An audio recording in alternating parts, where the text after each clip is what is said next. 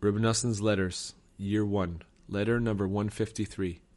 With thanks to God, Friday, Erev Shabbat, the 10 days of repentance, 5595.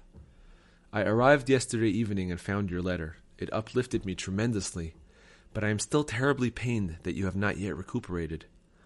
Reb Yitzchak became ill a few weeks before Rosh Hashanah and was still sick nearly 3 weeks later. I hope to God that you will soon have relief.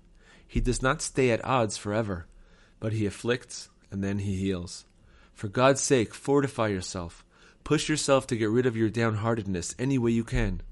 May the Master of Compassion have mercy on you, and may he cheer you with his salvation.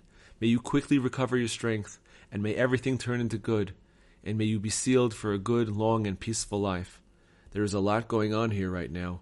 It is also time for prayers, and the carrier of this letter is in a rush.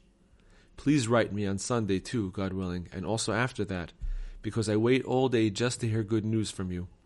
May God have compassion on us, and let us hear gladness and joy from you soon.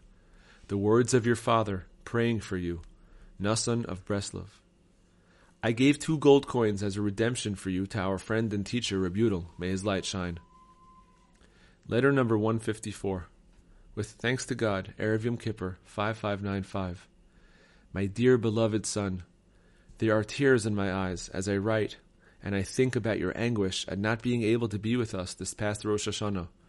You can be absolutely sure, though, that this too is really for the best. God's ways are very, very exalted, and his thoughts are extremely deep.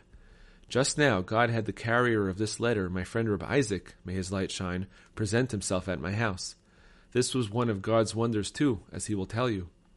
Please, my dear son, be sure to write me about how you are right after Yom Kippur. May the Master of Compassion forgive your sins. May he cure your illness, and may you recover completely. Our rabbis said, Nedarim 41a, a person doesn't recover from illness until all his sins have been forgiven. How much more does this apply to you, who have also gone through Rosh Hashanah and Yom Kippur? Without a doubt, all your sins have been forgiven, and you can walk in God's ways from now on. May you fortify yourself in devotion and Torah any way you can, and rejoice and be happy over God's salvation. May you be sealed for a good long life and for peace. The words of your father, praying for you, Noson of Breslov.